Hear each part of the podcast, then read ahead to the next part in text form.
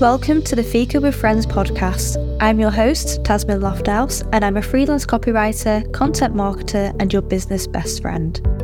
Just like the Swedish tradition of Fika, the Fika with Friends podcast is your chance to step away from work and be present in the moment as you find clarity, purpose, and success for the future. So pop the kettle on and enjoy some cake as we chat about all the ways you can grow and shine in every avenue of life as a business owner, entrepreneur, or leader. Hi, everyone. Welcome back to the podcast. Today, I'm joined by Lucy Nichol. Lucy is a brilliant author who's published five fantastic books across a range of fiction and non-fiction. She's also a freelance comms and copywriting specialist, where she's written for a number of national media titles and she's helped her clients get their stories heard. She's also passionate about mental health and she's worked closely with several mental health organizations, which is how we met. That's kind of how our story mm. began. So thank you for coming on. No, it's nice to be invited on and it's really nice to catch up because it's been a little while. Yeah, I'm really looking forward to catching up. I do this podcast and I invite people who I think have really interesting stories to share and who I think people can learn from. But I also do it selfishly to be like, do you know what? I'm going to schedule some time to talk to this person because I like them. yeah, yeah. I feel like I could probably do with inviting my friends from my non business life onto the podcast because there's so many times where we'll try and put a date in the diary to meet up and it doesn't happen. Whereas I'm like, let's come on the podcast, then we'll catch up. oh, I know. Do you know it's terrible, isn't it? Because I've got so many friends that I do see when we arrange to meet up to work. Yeah. And we should be seeing each other just to chat on and do stuff. It's nice to have somebody to co work with, especially when you're a freelancer, but you're always more likely to commit when there's a work element. I don't know if it's a guilt thing. I bet it is. I bet it is that guilt of like, oh my God, I need to do it like it's in the diary. One of my old clients and also like a really good friend, she said to me, how we like book in like a work meeting and we'll book in like client work, we also need to book in joy. Like, be like, do you know what? I'm gonna go to the coffee shop and I'm gonna go meet this friend at 11 a.m. Yeah. Like, you have to book it in to make it happen. hundred percent, yes. And it has to not be penciled. It has to be sharpie penned in there. My friend Abby, who was on the podcast, she'll know I'm nightwear for this. There's like a local creative meetup that happens, and it sounds amazing every month. And she'll text me like, "Are you going to come?" And I'll text back like, "Yeah, definitely. Sounds brilliant." I won't get my ticket. I'll then book in like consulting calls and stuff with yeah. clients. And the day before, she'll be like, So are you coming? And I'm like, Oh, no, no. I'm not. yeah, I do that a lot. Yeah, so need to get the Sharpie out and need to like yeah. commit to these things as we would for work. So, speaking about your work, obviously, when we met, you had your PR hat on, but things have changed since then. Obviously, you've always been an author, you've always been a writer, and that's always rang true through all your work when did that journey begin? Like, have you always been a writer at heart back to when you were like a little kid? Is it something where you've always thought you want to do it, or is it something that just came mm. around later? I don't know. I always enjoyed doing it. I think there's a self esteem issue with writing. And I think there's this idea, especially when you're younger, that to be a good writer, you've got to know every word that exists in the dictionary and be able to use it intellectually and intelligently. I probably didn't use those words correctly there. I always enjoyed doing it, but never thought I would do it. And then I think it was about 2012, I, for a little bit of fun, did um, an online creative writing course and really enjoyed it. And then I started blogging in 2016. And that was relating to my mental health. And it was because I'd worked with lots of people who had shared their stories because I'd worked in charities and they'd shared their stories. And I kind of thought, well, we're talking about breaking stigma, I shouldn't be ashamed to share my story. So I started writing about having an anxiety disorder and panic attacks. And then I realized that I was really enjoying writing it. It wasn't just cathartic in terms of getting those feelings and experiences out and onto a page and opening up about them. It was also really fun crafting different ways of describing them and using a bit of humor and throwing in a bit of nostalgia. And I was approached by a small press called Trigger, and they published my first book, which is called A Series of Unfortunate Stereotypes, which was kind of part memoir, part ranting about stigma, really. Um, And then after I'd written that, I thought, oh, I don't really know that I've got anything else to say from a personal experience point of view. And thought, well, there's nothing stopping me from writing fiction. I thought a fiction writer had to be this special kind of person, and I didn't tick whatever magical boxes you had to tick to be this special magical person. So I just thought, oh, I'm just going to give it a go because why not? And I absolutely loved it because I realized that there were no bounds there. I could just write whatever I wanted, go wherever I wanted, be whoever I wanted. It was just so much fun. So that's where it all began. That's amazing. Like from both sides. My writing journey started as a kid, like writing for fun as you do, but then it established itself as a blog, like yourself. And it is, it's a really great outlet for like your emotions and understanding yeah. your thoughts but also the creativity. Yeah. And I love that off the back of your blog, you obviously then got an opportunity to write something that breaks that stigma and it helps other people. Mm. That's amazing. So I've been writing the blog, and before I wrote the book, I was asked to write something for Sarah Millican's Standard Issue magazine, which I was a massive fan of. So I was so excited because it was just these really brilliant honest, funny women writing about life experiences and opinions on shit that was going on in the world. And, you know, it was just great because it was for women, but it wasn't about how to please your partner in bed yeah. or how to get the perfect bikini body. And so I really liked it because I think often when you pick up something like your traditional woman's mag, you can get imposter syndrome because you don't look like any of the people you see in it. Whereas with standard issue, I could totally relate to some of the things that were being talked about. So I started writing a column, a fortnightly column for standard issue, which involved interviewing people who had experienced a mental health problem and putting them in a box to show that you can't put them in a box, if that makes sense. Because I wasn't putting them in a mental health box, I was putting them in a, a, a comedian or an actor or a hipster or a teacher talking about them through their occupation and their personalities. But oh, by the way, they have been experiencing a significant mental health problem, and that is separate to their personality. That was lots of fun because I was able to be quite humorous with it. So, yeah, I really enjoyed that. And then that went on to writing for lots of different national titles as well. Amazing. Yeah, I think that's really nice, that column idea. There's someone who looks just like you, does the things you do, enjoys the things you do, and they experience this. Somebody like a friend of mine, Paul, who is is he a I don't know. I joke that he was just because he's way cooler than me. But he would have panic attacks and you know, you'd see him on a dance floor or you'd see him like he'd be happy filming himself. But oh god, I remember when Vine first came out. Do you remember Vine?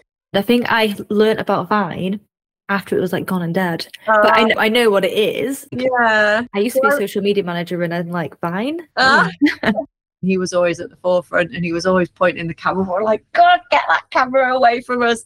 And he was totally cool about it. So I thought it was interesting looking at people who I knew or who I'd come across through reading stuff they'd done or seeing them perform or whatever and just showing the contrast of what you expect somebody with anxiety to be like, you know, oh, quiet and fearful and shy and scared of the world. So that was really important to me. Yeah, which is like they're just another human being. That's mm. it. really kick ass human beings. Yeah. I think that's a really important thing. Absolutely. Meeting those people and having those conversations.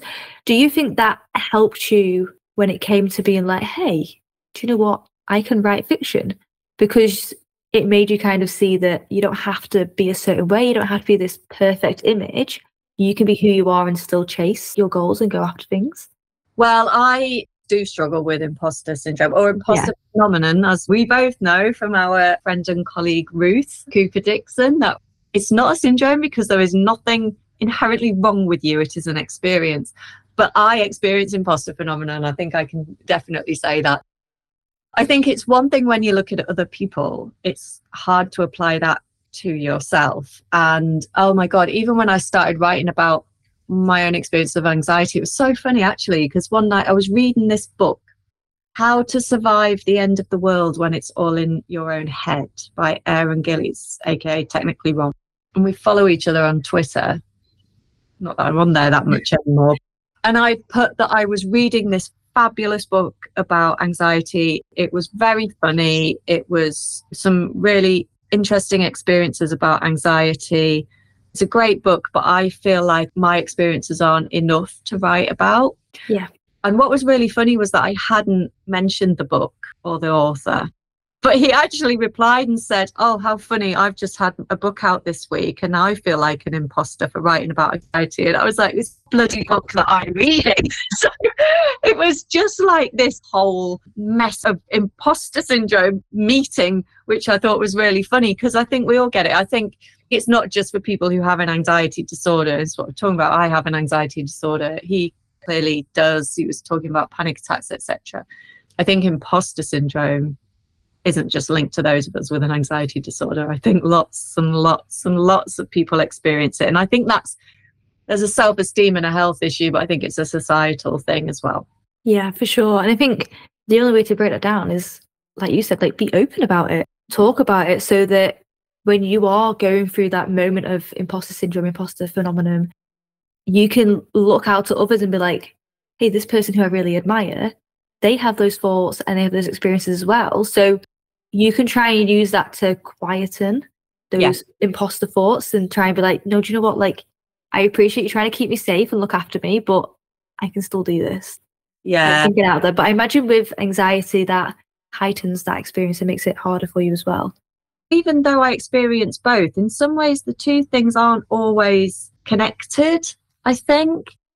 I mean, we're all unique, aren't we? And I think that I can come across as really confident although I couldn't in my youth, certainly now I'm quite comfortable speaking on stage in front of an audience, etc. But if I have to walk into a room and make small talk with a bunch of people, oh my God, I just break out in a sweat. I absolutely hate it. And I don't know whether that's to do with like the art of small talk or if it's a self esteem issue because when you're put into a formal situation, you are on a stage, you are here to deliver this. These people are here to listen. But going into a room to make small talk, you feel like you're imposing yourself on someone. I'm like smiling and nodding because I can fully relate to this. Put me on a stage, I can deliver whatever. Put me on a stage with nothing to talk about, but tell me something random and yeah. I'll talk about it. I will do it.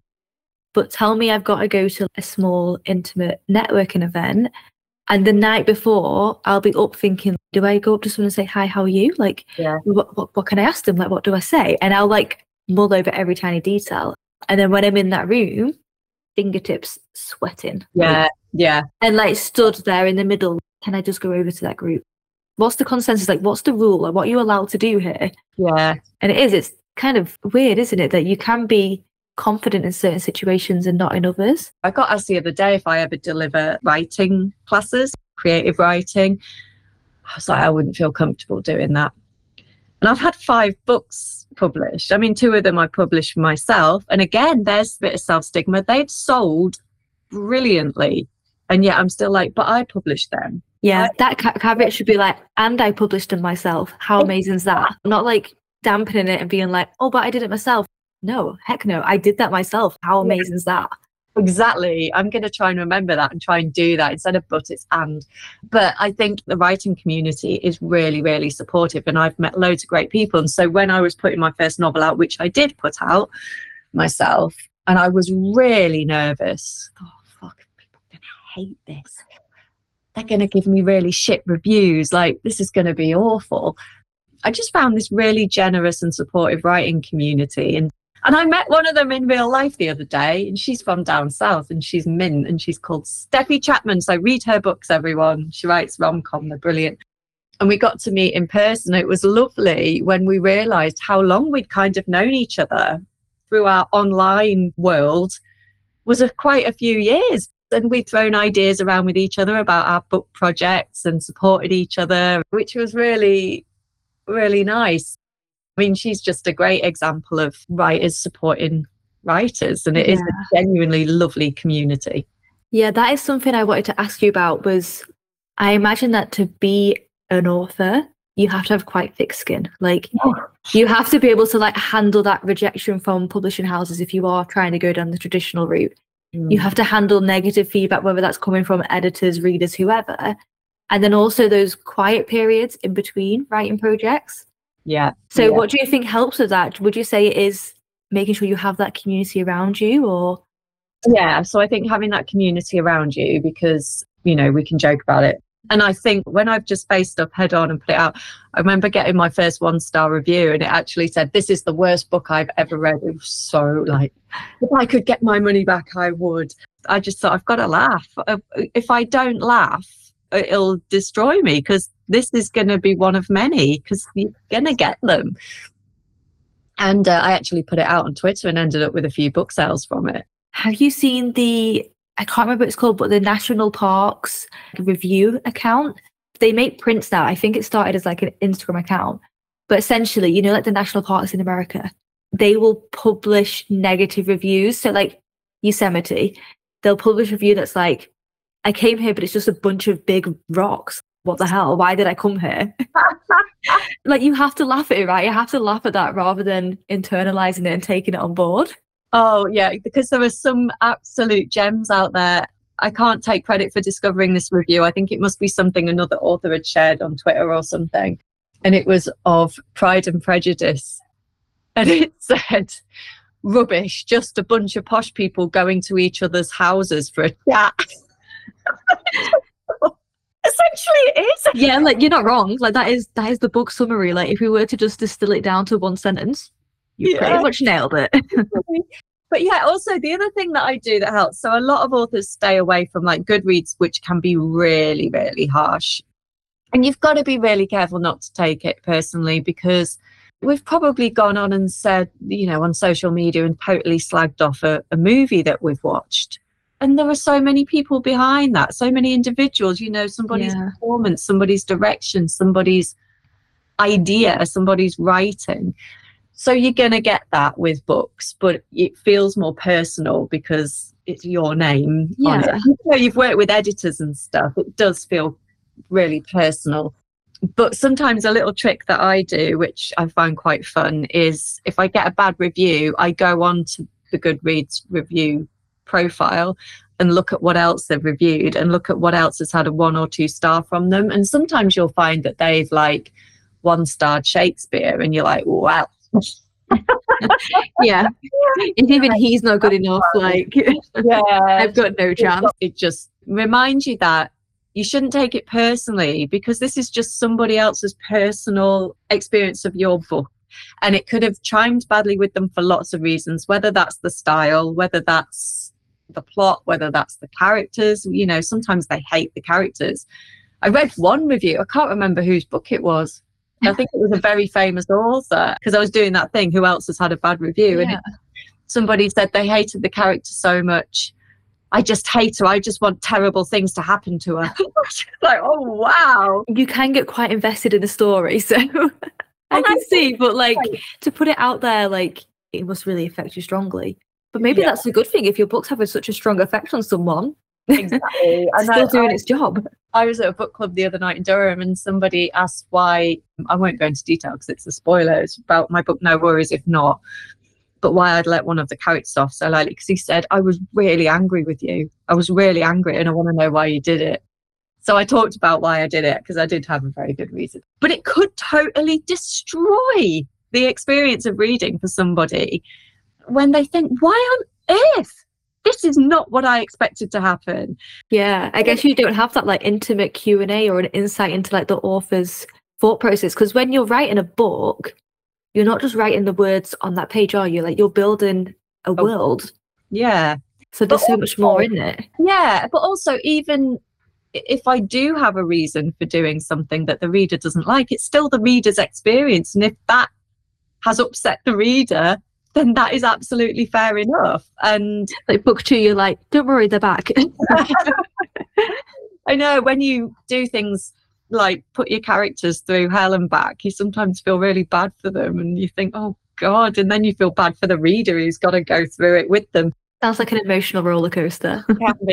but I do think that it's just it's personal. So my way of looking at it now is I'm like Marmite. People yeah. either love it, they hate it, or sometimes they just like a little bit on their toast. And that's fine. that's absolutely yeah. fine.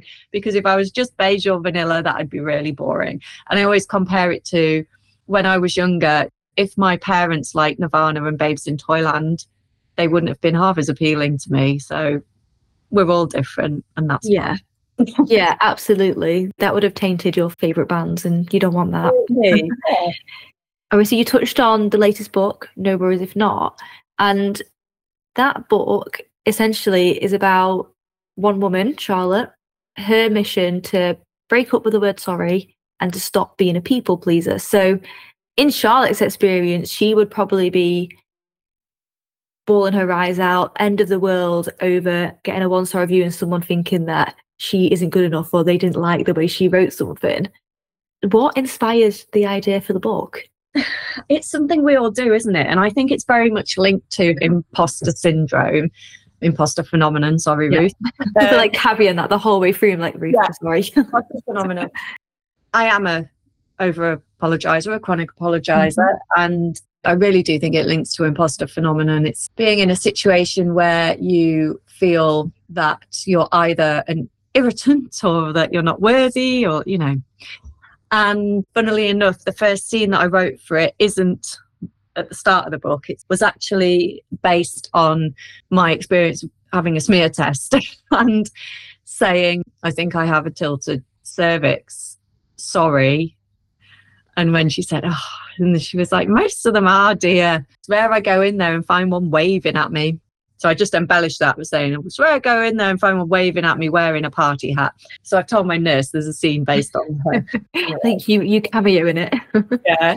And it made me think, oh my God, that's the most ridiculous thing I've ever apologized for. And it is literally like apologizing for being a woman.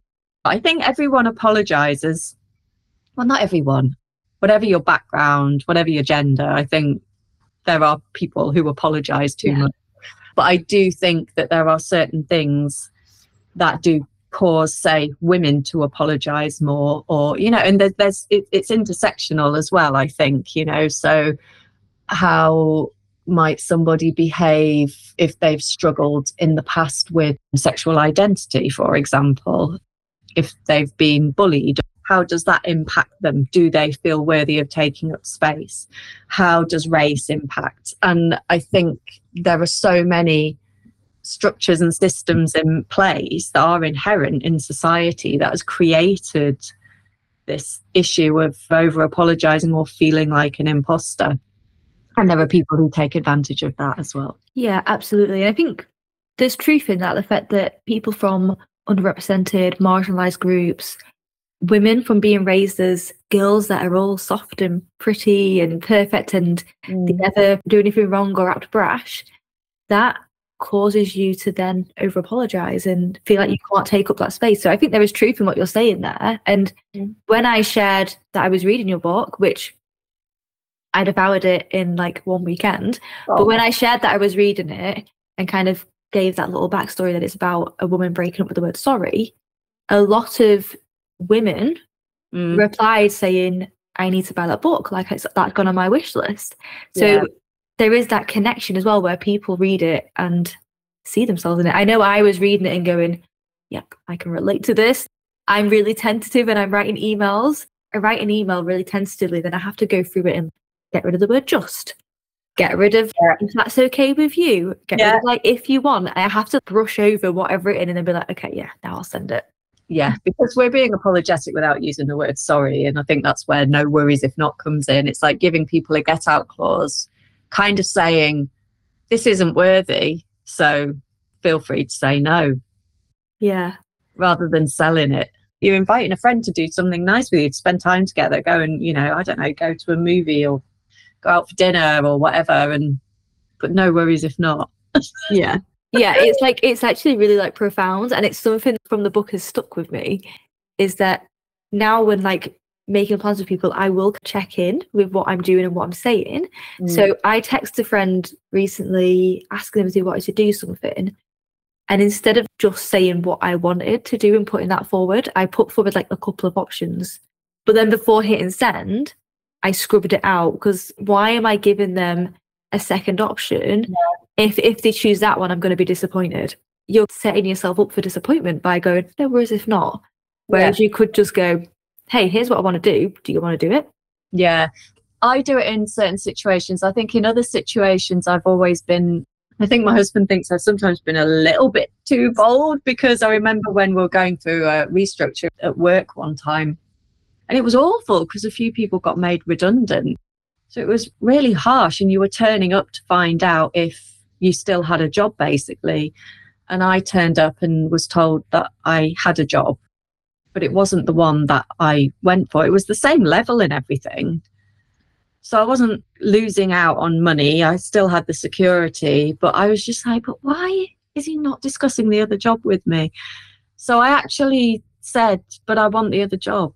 I'm really good at it. That's what I want to do. And it took a bit of persuading, but I did it in the end. So I do think that whilst I am overly apologetic in some ways, in others, when I look back, I think I've been quite forward about what I think I want or need or deserve. Like I remember asking my boss years and years and years ago for an appraisal because I wanted to ask for a pay rise. he actually said to me, Well, you're a crap administrator, but I think you've got potential for sales given this. situation. So I'll give you a pay rise, but you're going to have to earn it by doing some sales work, which I did and I loved it. So back very early in my career. But I think also when you do speak out about stuff, whether it's what you think you want or need, whether it's in the workplace or whatever, I think as a woman, sometimes it is received differently. I think it can be received as meddling or being troublemaking or being aggressive. Yeah. I sometimes think if a man said the same thing, it wouldn't be taken that way. And I've certainly found myself speaking out about things I've disagreed with and getting a slap wrist for it, being unprofessional for challenging something.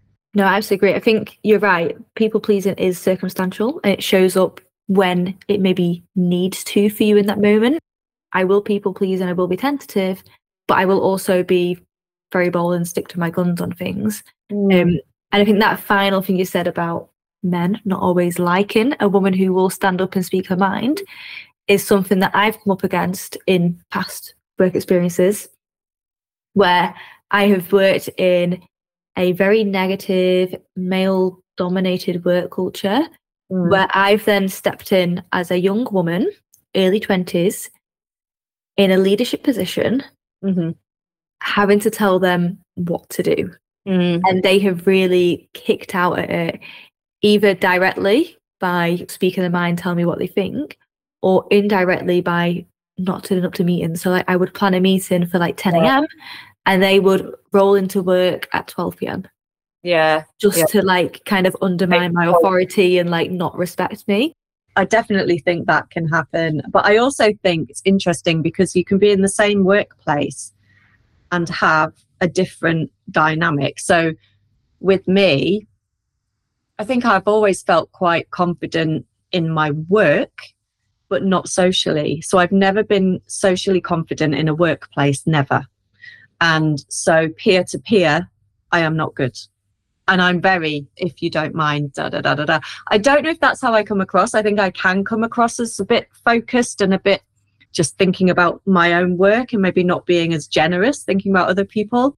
And that's maybe something I need to work on. But I inside have this terrible anxiety about my peers don't like me. I'm not popular.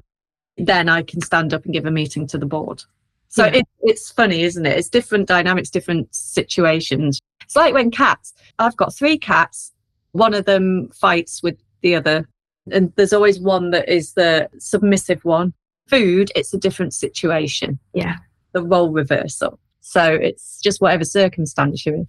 I know you've had your fair share of negative workspaces, you've faced bullying in the workspace and had some really tough times. How does that compare now to working for yourself and not having to put up with those negative work cultures or even those peer relationships where you feel like you're tiptoeing around and that's giving you mm-hmm. anxiety? It's great now. Whilst at the end of the day, I have to make a living, and that's quite frightening as a freelancer, isn't yeah. it? It's never like steady, but then it never is anyway, even if you're employed. I mean, how many restructures and things that workplaces I've worked have been through is unreal. But the reason why there is bullying in the workplace isn't because the person being bullied isn't strong. It's because of the power dynamic. It's because often the person, I mean, it's sometimes peer to peer or even somebody bullying their line manager. But in my experience, it was people who are right at the top. And I obviously won't say where. There were men, and the power dynamic meant I felt completely and utterly trapped and tiny and defenseless because I needed to pay a mortgage and my entire income was based on them not pushing me out. So it was awful. Whereas I think as a freelancer, because you're working on a few different things, I've been so lucky. Everyone I've worked with has been great. Since I've been freelancing, I've loved everyone that I've worked with. So I've been so, so lucky. But if there was somebody who I didn't click with and who I felt was treating me badly, if I walked away, it would be a hit, but it wouldn't be a hundred percent hit. Yeah. So it eases things up a bit. So I've been in situations before where I've maybe not got on well with somebody, a line manager, and we've had a real clash of personality. Sometimes that happens, and that's that's difficult, but it's nobody's fault. You just have two different ways of working, two different personalities, and I think that's fine.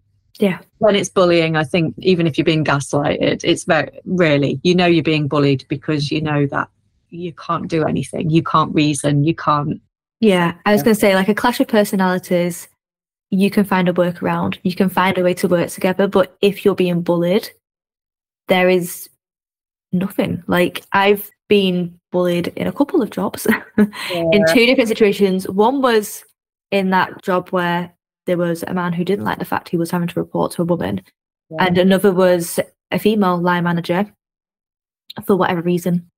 And in the case of the female manager, I went to HR and they'd bullied somebody else as well to the point where this person would be in tears and they ended up leaving the job. And I'd kind of explained about this person and their response was there's nothing we can do about a bad attitude mm-hmm. and like when you're at that point with bullying where you've tried everything you can't do anything and the organization isn't doing anything like yeah. you say you end up feeling trapped if you rely on that whereas with freelancing you have that choice to go do you know what this isn't working for me so as much as like maybe i'm going to take a little bit of a hit and that's going to be scary I value myself more than to put up with this. Yeah. And I do think that there are situations where, like we were talking about personality clashes and stuff, sometimes you don't want to work around that. It's better to just find something new and it's still nobody's fault. Sometimes the organization you're working for or the role, the function that you're working in isn't a good fit for you. That's okay. It's not great at the time, it's difficult but you might decide the best thing is to move on. But yeah, bullying is a completely different thing. Yeah. And I think it, it's when it happens and there is a power dynamic, it's very difficult. And in No Worries If Not, I didn't explore, I mean, it kind of is bullying, but it's in a different way. So something I explored was sexual harassment. Yeah, so he's um, kind of like holding his power over her, isn't he? He is, yeah. Trying to get her to go out on a date with, well, he's not calling it a date, but come out for a drink, come out for a glass of wine with me, and we can talk about your possible promotion. You know, it's it's power dynamic stuff. And I was even talking about this the other day because as 17 on work experience, I remember a much older man saying to me when I was on my own with him, don't tell anyone, but I'll take you out one night next week. Again, it's a power dynamic as a shy girl on a couple of weeks' work experience, and you're saying that. How does she react? I'm really pleased that I went to the director and said, I can't work with that man. I didn't dare say exactly why, but I was able to say something. That kind of makes me feel really happy for you that at the age of 17, you felt you could approach that director and tell them that. Because I know there's a lot of women who will have similar experiences I think the fact that you felt you could go to them and say, look, I don't feel comfortable working with that person mm. says a lot because otherwise you could have been in that really unsafe work environment having to be alongside them. I think it's also worth remembering that although I was young and very shy with very little confidence, I was on work experience. So if I had caused a fuss and was accused of trouble causing or whatever, I wasn't really losing. I mean, I was losing work experience, but You didn't have like mortgages and responsibilities, anything tied up in it. I think for me, it was just like, I cannot bear to be in a room alone with that man. Yeah. That made me feel so ugh. And going to the director who was female, clearly she knew because she had no hesitation in moving me. And I think he had a bit of a reputation, to be honest. But if that was my first week in a paid role, I don't know. I might have been too afraid that I would lose my job. I might have even looked for another job, which would have been awful. But this is what happens a lot, doesn't it? The person who has been put in that situation moves on rather than the perpetrator, which is yeah. not is not good. No, it shows flaws within the system and way things works, but it is usually a case of you're trying to protect yourself and you're doing what's in your control, which yeah. isn't always speaking to someone and getting help within that organization. And I think that is the beauty of being freelance, of being your own boss and getting to kind of choose how you work and who you work with. Yeah, definitely. I think it's it's so liberating. It can be frightening at times and we have quiet months and then all of a sudden we're over capacity and so you you never get that oh, I'll do like 40 hours a week every week and I'll have five weeks off a year. You can't do that. You're either low on income and therefore spending all of your spare time around the work that you do have on business development, trying to get out there and get extra work, or when it comes in, you're too frightened to say no to it. So you end up doing a 60 hour week and not getting any respite and think, well, I'll just get through this and then it will be okay but I do love it. I do find it liberating. Yeah. I love the choice. I love the the freedom that I have to work however I want, as long as I'm delivering for my clients. The politics is pretty much not there. It's nice, that isn't it? How do you navigate that? Those kind of like lulls and highs. How do you find it? Well, I used to be really good at it. And when I first started, I was so strict with how much money I put away for tax purposes. And I've got a little bit lax with that. So now I am like frantically trying to make sure that I've got enough for the next couple of tax payments rather than having a little buffer. So you've done the opposite to what most people do. yeah, yeah, I've got worse at it. So I used to have a little buffer. And so if I had quiet times, I would just enjoy the time. I would use yeah. that time to write. Whereas now I'm like, oh, because I've just worked on No Worries If Not, I put time aside. So I wound down a little bit so that I could do my writing. Yeah. And then working on the book coming out and everything whilst doing a little bit in the background. And then all of a sudden it's like, oh, well, the book's out. I need to make more money now.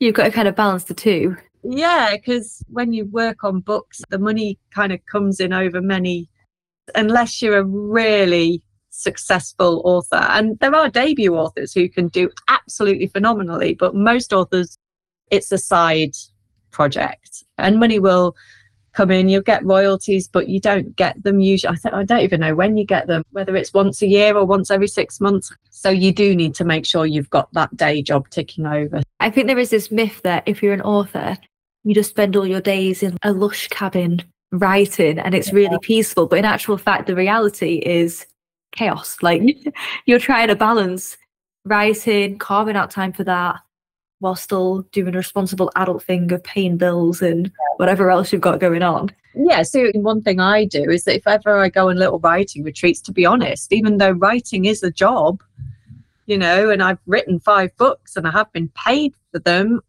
actually I spend my holiday time doing the bulk of my writing. So yeah, it is really hard. But it's nice to also know that you are for a living doing something you love. Yeah. And being able to spend your time on that. Like that's something that I've recognized recently and been really grateful for is that as a child, I love to write. I would write stories, poems. I try and write books. I can remember one book that I was trying to write as a kid, and it was like a murder mystery book. Typical me, like that's what I love to read now as a kid, that's what I love to do. And then high school age, I was like, oh, maybe I could be a journalist. Yeah. Thinking that was the only way I could actually make a living as a writer. And then you fast forward to where I'm today, and I'm like, oh, that's pretty cool that today I get paid to write, which as a kid is what I love to do. Yeah. yeah. And I think for you, do you find that having your own projects to work on that are for you and not for a client, it still gives you that creative outlet that you get from writing? The stuff that I write for me. Yeah. So like when you're writing 27 Club and Park Life, do you find that fulfills you creatively? Yeah. Oh, that I mean, that's where a lot of my creative energy goes and comes from. I suppose it's self generating in a way. Because I work with so many different clients in so many different areas. And I love it when you get a challenge where you've got to write some really powerful, engaging copy about something that on first glance looks a bit dull. Yeah. And I love getting into it and learning new things, learning about different people's careers or jobs or whatever. Careers and jobs, same kind of thing. you know what I mean? Just learning about a new sector and writing about it. I find that really satisfying. Sometimes when you've got a really powerful story already, you don't have to do a lot of crafting to it. Yeah. You're basically just helping the storyteller, the person whose story it is, just get it written down. But, you know, it's kind of already there. You're just ordering it, editing it. But yeah, when you've got to really look at what is the reader going to get out of this story? How can I make the reader sit up and go, oh, never thought of that? that is quite good fun creatively. It's nice to put your mark on it and the person who's reading it, making sure they get something yeah. out of it. Yeah. You get to kind of just sit there like tinkering. Yeah, yeah, I do. I, I love it. I get a lot out of so many different types of writing. And I like to write comedy, but I write some darker stuff as well. And I've played around with short stories and stuff. Yeah, I don't think you need to pigeonhole yourself as a writer, do you? No, I think that's really important that you can just see what comes to you. Like just go with the flow. I think you said at the beginning when you started writing fiction, at first you were like, oh well, who am I to write fiction? Yeah. And in actual fact, then you were like, actually, do you know what? Who am I to not write fiction? Like, yeah, exactly. Just go for it. Why not? Yeah. Yeah. I love that. I feel that's a really nice note to end on. But before you go, is there anything else you want to add? Anything you want to chat about or tell us about that you've got in the works?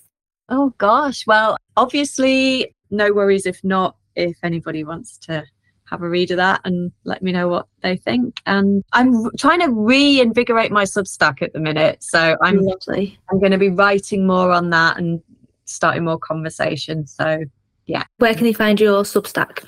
So I think I'm just Lucy Nichol, or I could be Lucy Nichol author, but it's called Laughing with Words, Lucy Nichol. I'll find it and I'll put it in the show notes as well, so oh, people can easily get to it. And then last, last question. So something I like to ask people is you have a day of work, you can just do whatever you want to do. What are you going to do with your day?